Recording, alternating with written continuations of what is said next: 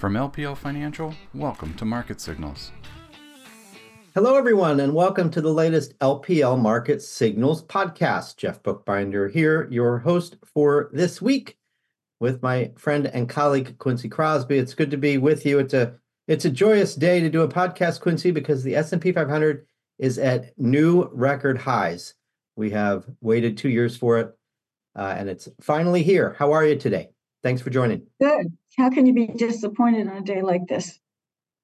Oh, it sure is. It sure is. So we're uh, recording on Monday, January 22nd, uh, 2024.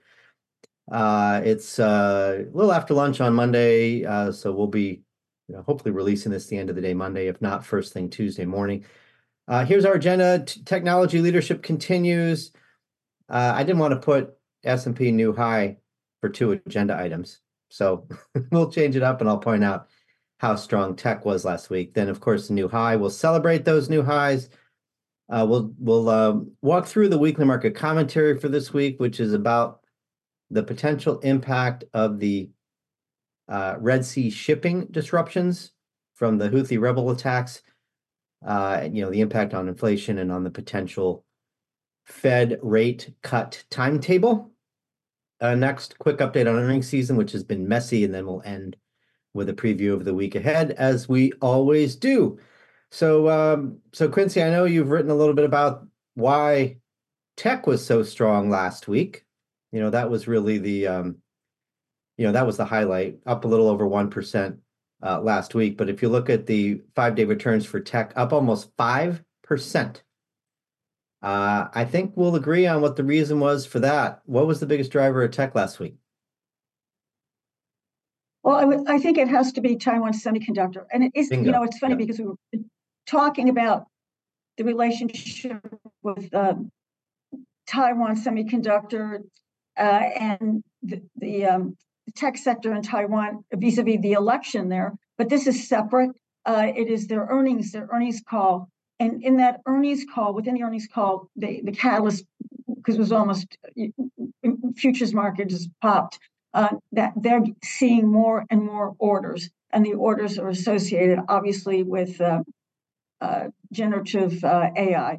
And that really set the stage because Taiwan Semiconductor is not known for, how do I say this, guidance that is just over the top. They're, they're cautious, they're conservative. And I think it was taken, obviously, very well by the market. Absolutely. Yeah, I think uh, they guided a 10% semiconductor demand growth this year. Yes. That's really that's a Yes. big number. Uh, Mhm. so no doubt s- chips have come out of their, you know, the weak cycle, uh, I guess you could say, and um, Yeah. and things are certainly looking up. So yeah, I agree with you 100%. That was the big driver last week. We also had pretty good economic data, you know, really good confidence data from University of Michigan on Friday. You also had the strong retail sales earlier in the week. The housing data was a little better than expected. You know, it wasn't all better, but for the most part, the data was better than Permits, expected. yeah. What's that? Uh, in in terms of housing, you had one that was was slightly weak, but the but new permits were were strong, and that's what the Yes. market was focused on. Yeah. Yes, forward looking, uh, no doubt. So yes, the market absolutely um, like that as well. So we got a lot of good data continuing to support the soft landing thesis, uh, which um, I mean, people define it differently, but it certainly looks good from where we sit today. Um, it wasn't just tech, you know, it was the it was the um, mega cap techs in com services. So I'm referring to, of course, um, Alphabet and Meta. Uh, so com services was up about two and a half percent last week, and then you had uh, uh, consumer discretionary week, even though they have big tech in there. Tesla was actually down three percent last Yeah, week. Yeah, big drag, bingo. big drag on consumer discretionary. Actually, Tesla shares are down fifteen percent year to date uh, through Friday. Um, so that has led some to refer to the Mag Seven as the Mag Six. I would go for maybe the Super Six. Maybe we can try to copyright that. Quincy, uh, you know, I like the uh, alliteration.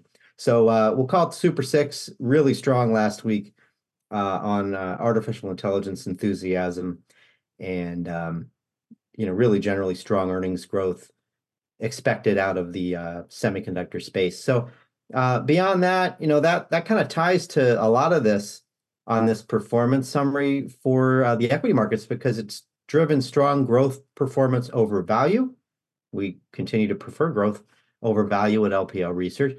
Uh, it's led to strong performance for the U.S. relative to the rest of the world, right? So you see here, uh, you know, the international index is pretty much down across the board. Um, the only one that's in positive territory last week was Japan. Japan in yen, that market is up 7.5% year to date. Really, really strong uh, market.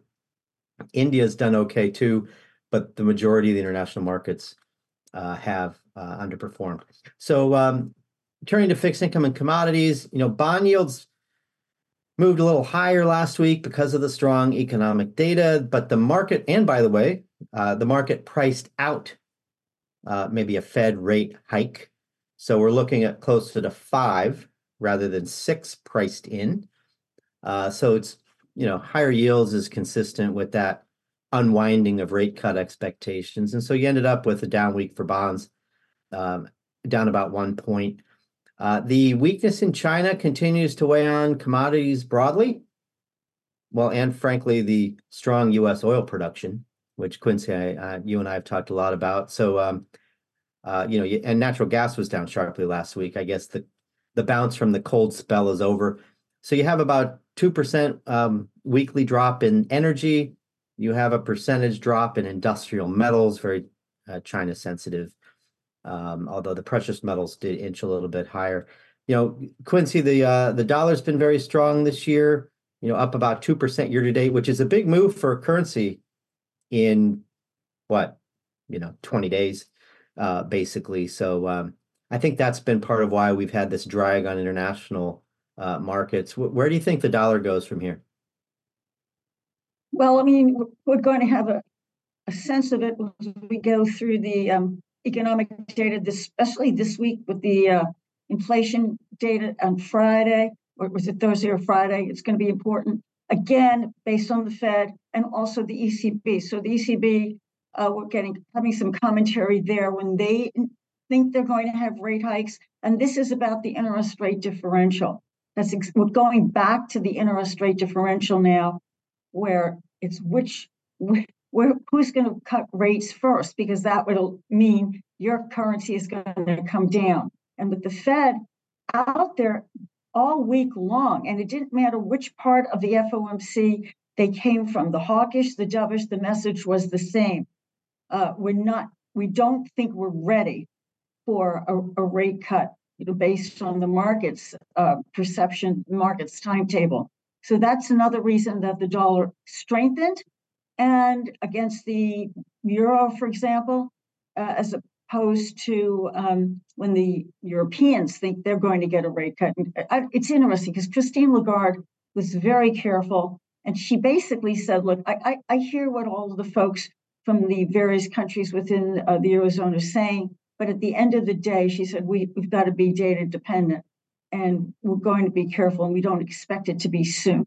So again, the dollar rising on the back of stronger economic data, on the back of a Fed that has been in unison. We are probably going to wait. And I think probably the most dovish dovish for the from the Fed came from Bostic, head of the Atlanta Fed, who was very dovish up until recently. And he said, I don't see a rate hike coming until the third quarter, which from him is extremely uh, powerful. And I think that also helped push the dollar higher. Yeah, that Bostic and others are still trumpeting this kind of higher for longer narrative, uh, I guess. So we're we're not. Um, yeah, yeah. We we are certainly not expecting uh, a cut in March, probably more May, June timeframe. And um, yeah, I mean, the market's already moving a little bit in our direction. I know we're not the only ones out there saying three or four cuts rather than five or six or seven, but uh, clearly the market's moving closer. We think four.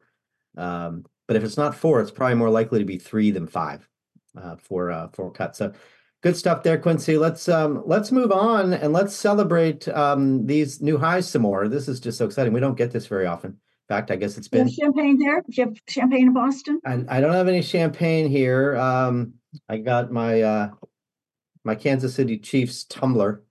So, oh, that uh, was oh, what a game! I can celebrate their victory as well as these new highs. Um, no no alcohol during the day, during the workday. Um, but um, you know, I think it's important to point out that we haven't had a new high in two years, uh, actually more than two years. So this is a long time coming. You'll see here in a minute that that's pretty long compared to history. Uh, this is just the basic S&P chart where you see uh, the, the breakout. You know, there's the expression from technicians. I think it goes the longer the base, the higher in space or something like that. I'm sure many of you have heard that uh, before. We had a really long, you know, two-year base building process, I guess you could say, and we're breaking out after that long delay. Uh, that mm-hmm. suggests above average returns going forward. I'm not even going to put a damper on that all high, all time high story by talking about where downside support is. You know, let's just focus on the highs and and, and where we might go. So our, our year on target at the high end is 49.50.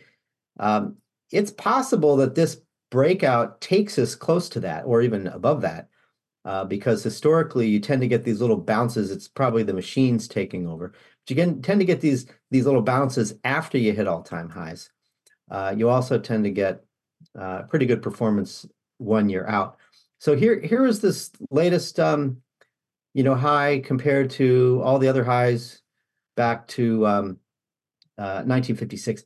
And you see here the length of the recovery this time was kind of slow compared to non-recessionary recoveries.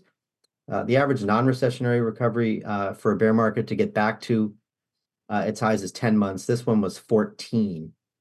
So it was kind of in between the non-recession and the average, which of course includes the recessionary bear markets, where the recoveries have taken uh, longer. And then if you look at time between highs, uh, this time we were 24 months plus.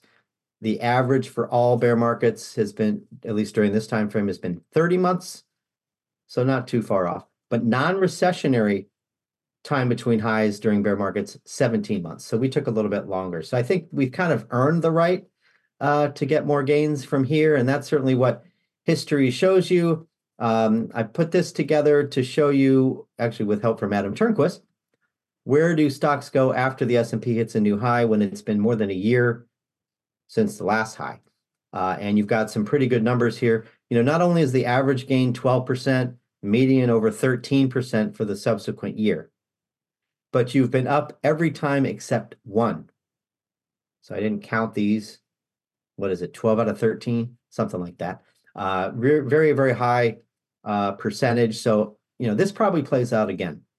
Uh, so after you hit new highs, you might have clients out there, or you might be um, an individual investor doing your own thing, and you must might be thinking, um, you know, maybe this market's gone too far, right? Maybe hitting this high is a reason to sell. Well, the data does not suggest that is the case. We're still, we're not even done with year two of the bull market. Year twos of bull markets have pretty much always been up. Uh, so the um, history tells you we can probably go higher from here. What do you think, Quincy? Well, no, absolutely. I mean, even without this surge, even without the, the, the new highs, um, the statistics indicate that we would have added maybe five or six percent to the end of the year given the strength of last year and seven weeks, there's also data regarding that, seven straight weeks of the market um, highs, highs, not new highs, but highs. And then you have the election year uh, perspective. So why why not? And then how about how about this? This is probably the, the one that everybody uses. As January goes, so goes the, the uh, go goes the year and everyone was so depressed at the beginning of January as this market was overbought, then oversold, oversold, and now suddenly we have a January to applaud. And again, as January goes, so goes the year. That that statistic I think is pretty much intact. Yeah, absolutely. Um, it looked like you know the January barometer was going to fail us. It still could, but boy, this has been a really strong comeback uh, after a um, oh. a- after a week week start to the year. I know these things don't always hold, but boy, this you know this this rally's been been nice. So we'll again we'll celebrate it. We're going to keep it we're going to keep it upbeat when we talk about new highs. I guess this isn't as upbeat. Uh, this is downright depressing. Um, the um, you know the human cost of what's going on in the Middle East, uh, on top of the economic cost with all of the shipping disruptions, with attacks from the Houthi re- rebels that are ongoing, and then the U.S. and ally responses. Um, th- th- this is a, a, mess. So, so Jeff Roach um, wrote the weekly market commentary this week with some help from Lawrence Gillum, who uh, put in some uh, commentary about the Fed. Of course, Jeff, our chief economist uh, in LPL Research, Lawrence Gillum, our chief fixed income strategist, and um, I think there's really um, there's maybe just a couple of key takeaways here. First is uh, this will impact goods inflation a little bit. But right now, goods are in deflation. This is really not the inflation problem. You can see it here on this chart. The durable goods um, CPI is is down, right? The orange line. Um, even non-durable goods down, barely, but down. So they are in essentially deflation. It's the services. We've talked about this, I know, on, on recent uh, podcasts and written about this, how the problem is services inflation. A lot of that's housing. We still need to get that down. So this doesn't really change, you know, the, the um, a little bit higher shipping costs, shipping delays. We don't think it's enough to really change uh, this storyline. And you're probably going to, again, end up with the Fed uh, cutting uh, maybe around four times this year, not delaying those cuts because of um, Middle East shipping, you know, disruptions. I guess that's that that's the point I'll make there. So this is uh, an index we'll we want to follow. It is the New York Fed Supply Chain Pressure Index. This is what we watched during COVID, right? When you had the lockdowns, you had uh, the semiconductor supply chain virtually shut down. Uh, the supply chain um, you know, all gummed up all over the world for a lot of reasons, all tying back to COVID. So it's, you know, this index surged. What is it like mid teens on this index? It correlates to the PPI, which is wholesale inflation, which makes sense. So the um, uh, the um, the orange line, the PPI was up at 18, 19% at one point um, year over year. Anyway, come way down, as we know. Those those issues were largely resolved. But now you've seen this little bit of an uptick uh, recently. That we could see more of that here in the very short term. But it's probably not going to continue for very long. So, you know, I'm I'm always scared to use the word transitory now. The Fed made that a bad word. but uh, you know, we we yeah. certainly with ships can go around. I know it takes longer, higher cost, but ships can go around things can be transported in different ways companies are resourceful in terms of how they get their goods uh, where they need to go and frankly and quincy I'll, I'll ask your opinion on this i mean certainly the us the uk and others uh, are are committed to um, you know let's just say reopening shipping channels with you know whatever they have to do. Well yeah absolutely but i do want to something out, and this is again vis-a-vis the PPI producer price index, which has been coming down uh, remarkably. And that is that we had the Empire Fed survey, which is the manufacturing survey for New York, New Jersey, and Connecticut. It's not one of the leaders in the manufacturing reports that we get, but the uh, Philadelphia Fed survey, which really is viewed as a, a reflection of the manufacturing heartland, uh, I have to say, I went back and I looked at the prices paid components. They're up, Jeff. They're up in both of them. Uh, and obviously, it was not reflected in the, the producer price index. So, you know, there are those who watch that and already they're, you know, oh, how do you spell stagflation? It, it is curious that we're seeing the prices climbing in those reports.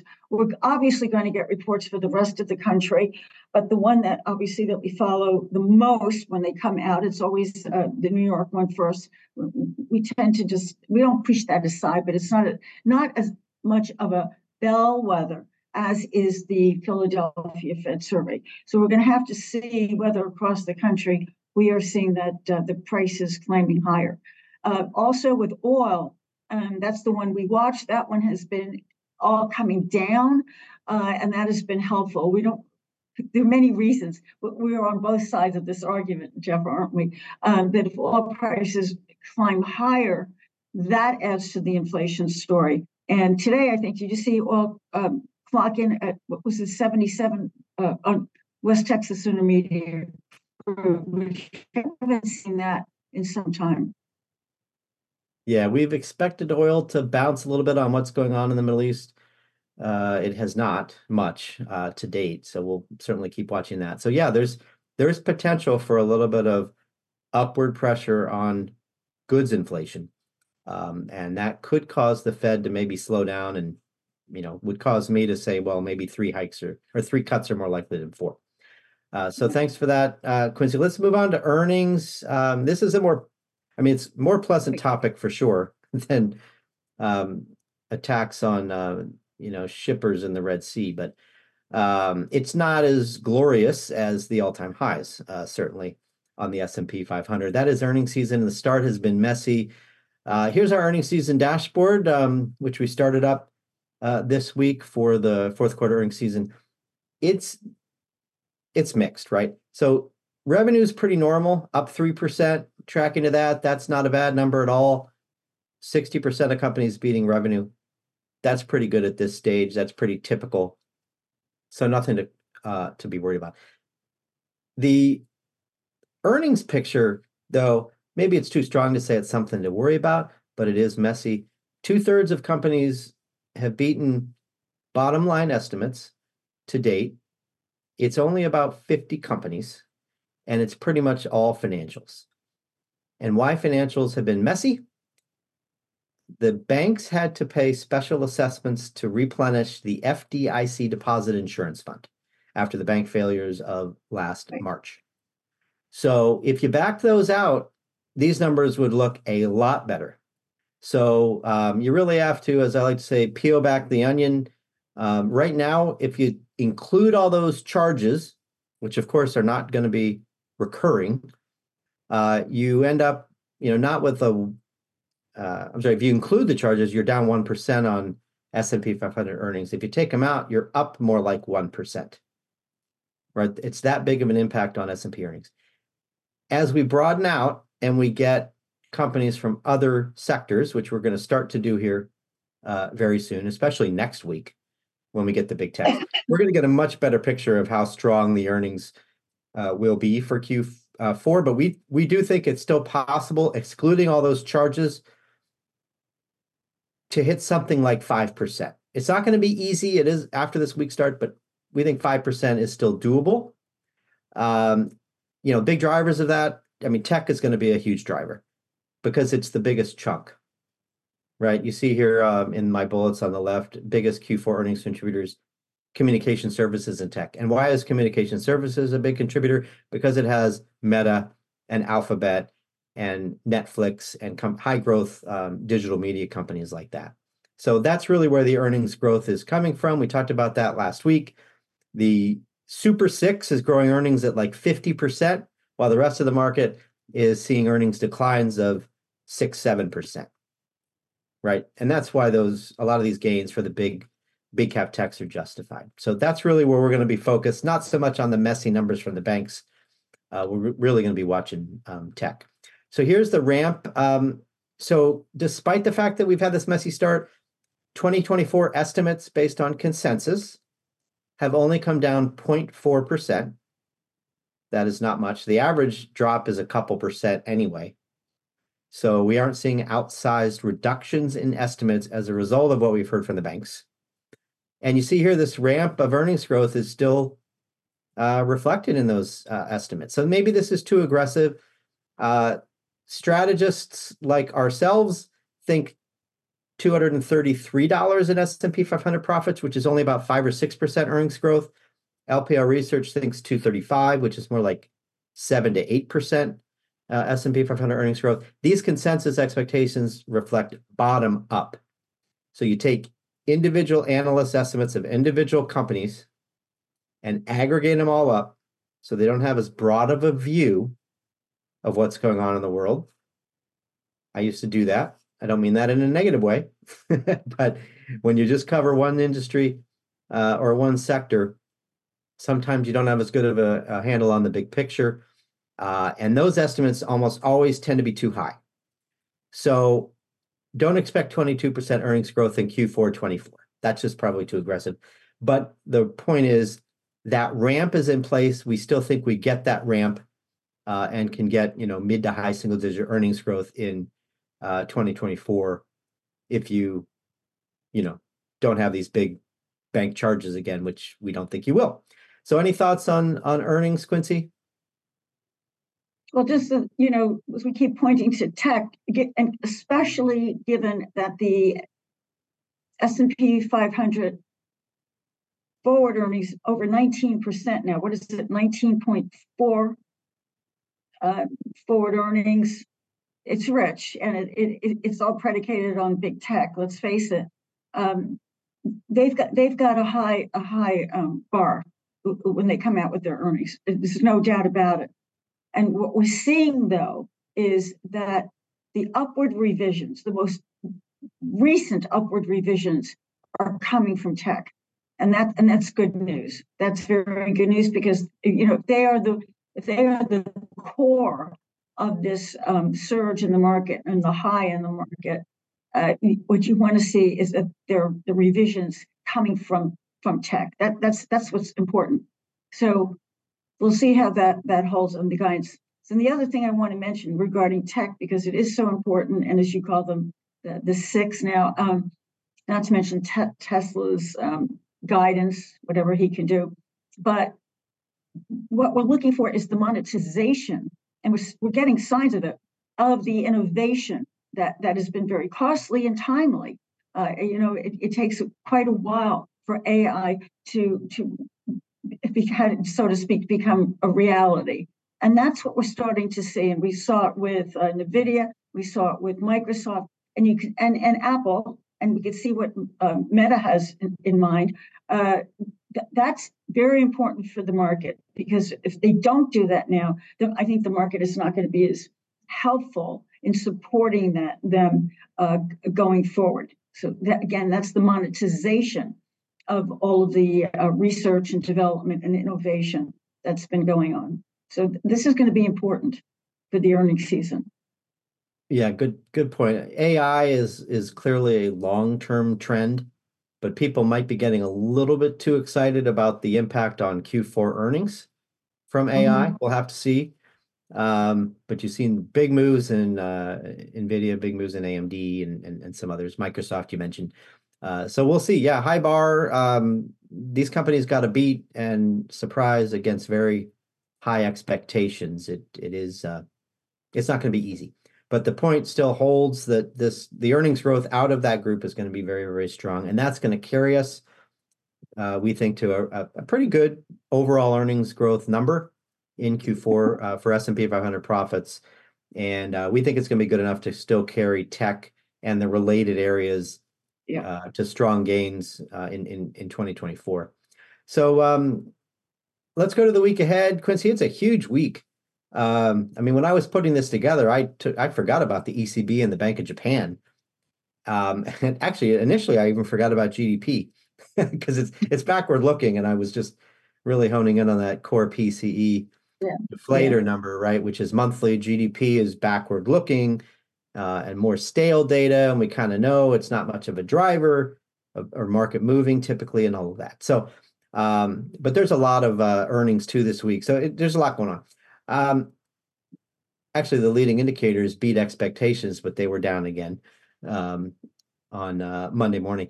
Uh, what do you think is has the potential to move markets this week from this economic calendar? What what are you watching most closely, Quincy? Well, needless to say, the PCE is, the most important because it's that important for the Fed. And you know, we know we know what has driven markets. Uh, it, you know, moving moving the needle for markets and getting the markets ready for a surge. It has been inflation coming down. And so we'll see where core inflation hits super core for the PCE. Uh, that's going to be extremely important. And the mark, I think that's probably the most important important um, indicator uh, for you know, when the Fed is going to cut rates. I mean, it could surprise to the point that suddenly we get, uh, you know, March 20th moves higher. Uh, most likely not, but but it's it is that important. And remember why it's so important because this surge in the market, not the most recent one, has been predicated on treasuries, um, the auctions not having as much supply. That was one thing on November 1st, and the other was Fed pivot, belief in a pivot, and also the expectations for rate cuts. So that's very important for the market. And I think that the PC is going to be kind of ripped apart, if you will, under the hood and so on to see how quickly inflation is coming down. Yeah, absolutely. That that was the one that I was going to star certainly out of all of these, although it's yeah. always interested when you get the first read on GDP. But I think the market's been expecting something around 2% GDP for Q4 for a while now. About 2.4. Um, so yeah, it's about 2.3, yeah. 2.4. So anything in that neighborhood is is fine. Yeah. Um, maybe maybe we get a little bit of an upside uh, surprise because there's still a lot of skeptics, I guess. Uh, the um, the BOJ and ECB meetings, central bank meetings in Japan and and Europe, are probably not going to give us anything market moving.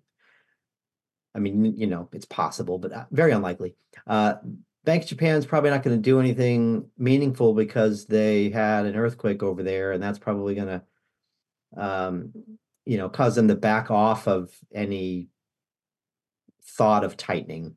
You know, raising their range for their interest rate targets or or, or raising rates uh, or anything like that. So um, probably get nothing out of them. ECB probably get nothing out of them, right? I mean, they're going to align with the Fed. Lagarde, as you mentioned, Quincy, you know, guided to the summer. That's probably what we get out of the Fed and the ECB or late spring. So um, probably going to just repeat the same messages uh, that they've been repeating, similar to what the Fed's probably going to start doing at their next meeting, which I think is next week. Um, I know they're in the quiet period now, and you're probably going to get the same kind of message out of the Fed that um, they're just going to wait and watch the data, and for now, do nothing. So, yeah. anything anything else uh, this week that you think is worth noting? Anything on the earnings front? I know we get uh, we get Procter and Gamble, we get Tesla. I think we get Netflix this week. So we start to broaden out a little bit. What what are you watching um, on the earnings calendar, Quincy, or or anything else that we we may have missed that you want to highlight? Well, I'm, I'm watching Tesla very closely because, you know, obviously they're they remind me of Apple sometimes in, in, in so many different indexes, right, or sectors. Uh, so that's that's why I'm watching. As you mentioned, consumer discretionary and what the plans are uh, for selling those cars, especially as EV has slowed in the U.S. Um, I just want to hear what he has to say. I mean, cutting the cutting the prices is seemingly not enough for the market. So we'll see what his guidance is. Yeah, and I, I think maybe one theme out of this earnings season will be that anything that's really China exposed is is going to have a little more trouble than maybe had been previously thought. Um, we'll have to see. You know, since it's hard to trust the data out of China, uh, it's really interesting to watch companies, right, and listen to CEOs and, and CFOs uh, talk about the environment over there. Certainly, with Tim Cook and Apple, we'll be doing that. Uh, so we'll we'll get more insight into China over the next you know five six weeks of, of reporting season um, but that that could be uh, could be a theme that that emerges that you know China is slowing uh, certainly Tesla's selling cars over there uh, and uh, you know a lot of these sort of old guard companies that have you know Starbucks has been around and, and been in China McDonald's. for a very long time as an yeah. example Yum Brands is always cited right companies like this um, big big global brands uh, that have been in China for a long time. It'll be interesting to hear what what those yeah, yeah. have yeah. to say. But I, I I continue to think though that uh, profit margin expectations are just too low. So that's another thing I'll be watching when I hear from companies this week. See the numbers, you know, aggregate them all up. Uh, it it just seems like a one percent haircut to margins quarter over quarter is too big, and that's what's reflected in consensus expectations even if you take out the bank charges, mm-hmm. right? Yeah. So pretty there's pretty widespread um, um, pessimism. Mm-hmm. So I, I, think that companies will generally be able to clear uh, those those low bars. So um, with that, uh, we'll go ahead and wrap up. Uh, so uh, thanks so much, Quincy, for for joining this week. Really a fun one to do, celebrating the um, the oh, new highs. Cheers! S&P 500 after such a long wait. So happy new high day, or new high day plus one, right? Uh, which yeah. is which is really cool. So don't yeah. Again, the history shows uh, that um, stocks don't stop when they get to the to new highs if it's been a while. Uh, probably more gains ahead. Obviously, history doesn't always repeat, but um, we think there's a good chance it, it does. So um, we and LPL researchers continue to recommend folks stay fully invested uh, where appropriate. So um, thanks for joining. Uh, as always, we'll be back with you next week with another edition of LPL Market Signals. Take care, everybody. This material was provided by LPL Financial, is for general information only, and is not intended to provide specific advice or recommendations for any individual. There is no assurance that the views or strategies discussed are suitable for all investors or will yield positive outcomes. Investing involves risk, including possible loss of principal. Any economic forecasts set forth in the podcast may not develop as predicted and are subject to change. References to markets, asset classes, and sectors are generally regarding the corresponding market index. All indexes are unmanaged and cannot be invested into directly. Index performance is not indicative of the performance of any investment. All performance reference is historical and is no guarantee of future results. All information referenced in the podcast is believed to be from reliable sources. However, we make no representation as to its completeness or accuracy. Securities and advisory services offered through LPL Financial, a registered investment advisor and broker dealer, member FINRA and SIPC insurance products are offered through LPL or its licensed affiliates. To the extent you are receiving investment advice from a separately registered investment advisor that is not an LPL affiliate, please note LPL makes no representation with respect to such entity. If your financial professional is located at a bank or credit union, please note that the bank or credit union is not registered as a broker dealer or investment advisor. These products and services are being offered through LPL or its affiliates, which are separate entities from and not affiliates of the bank or credit union. Securities insurance offered through LPL or its affiliates are not insured by the FDIC or NCUA or any government agency, not bank or credit union guaranteed, not bank or credit union deposit or obligations, and may lose value.